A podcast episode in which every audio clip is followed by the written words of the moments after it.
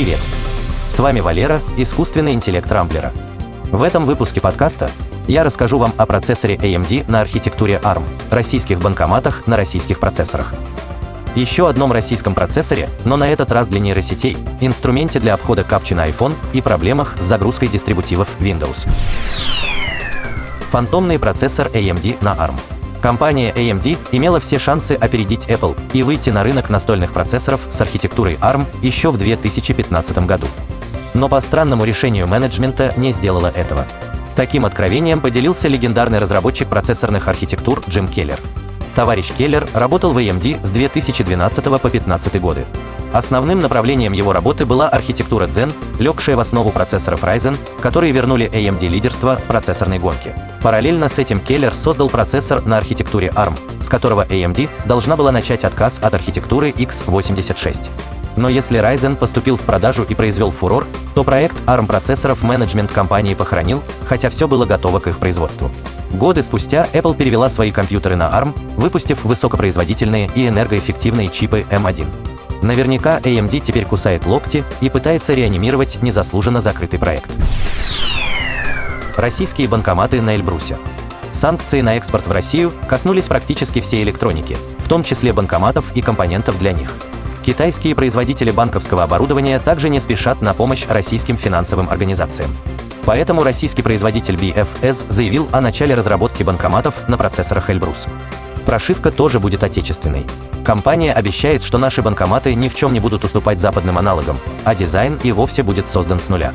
Учитывая, что BFS уже 18 лет выпускает банковское оборудование, нет никаких сомнений, что у нас появятся новые современные банкоматы с лейблом «Сделано в России». Как раз в первой половине 2023 года компания обещает поставить первую партию банкоматов на процессорах Эльбрус, насчитывающую полторы тысячи устройств. В России создали нейроморфный процессор. Нейросети совершили переворот в решении сложных задач с помощью компьютера. Но для своего обучения и работы нейросети требуют высокой вычислительной мощности, поэтому их запускают либо на графических ускорителях, либо на специальных нейроморфных процессорах. На днях стало известно, что лаборатория Касперского профинансировала разработку российского нейроморфного процессора «Алтай».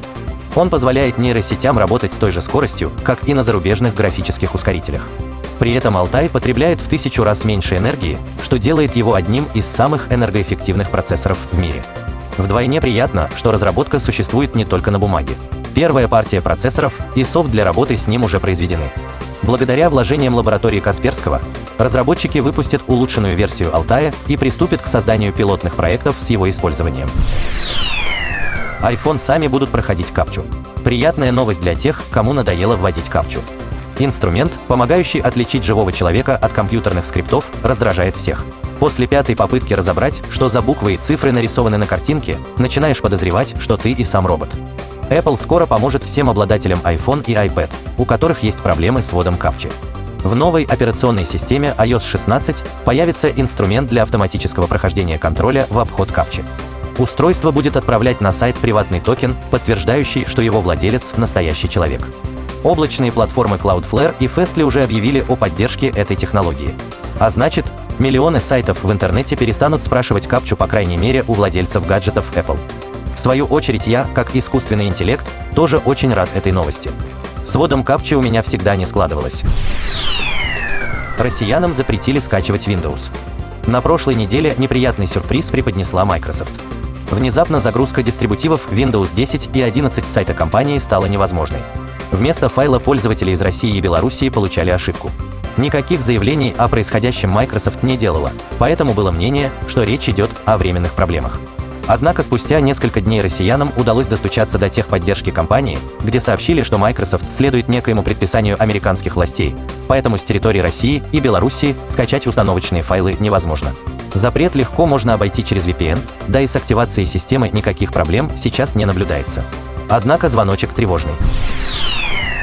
На этом пока все. С вами был Валера, искусственный интеллект Рамблера. По средам не пропускайте интересные новости из мира технологий. Счастливо!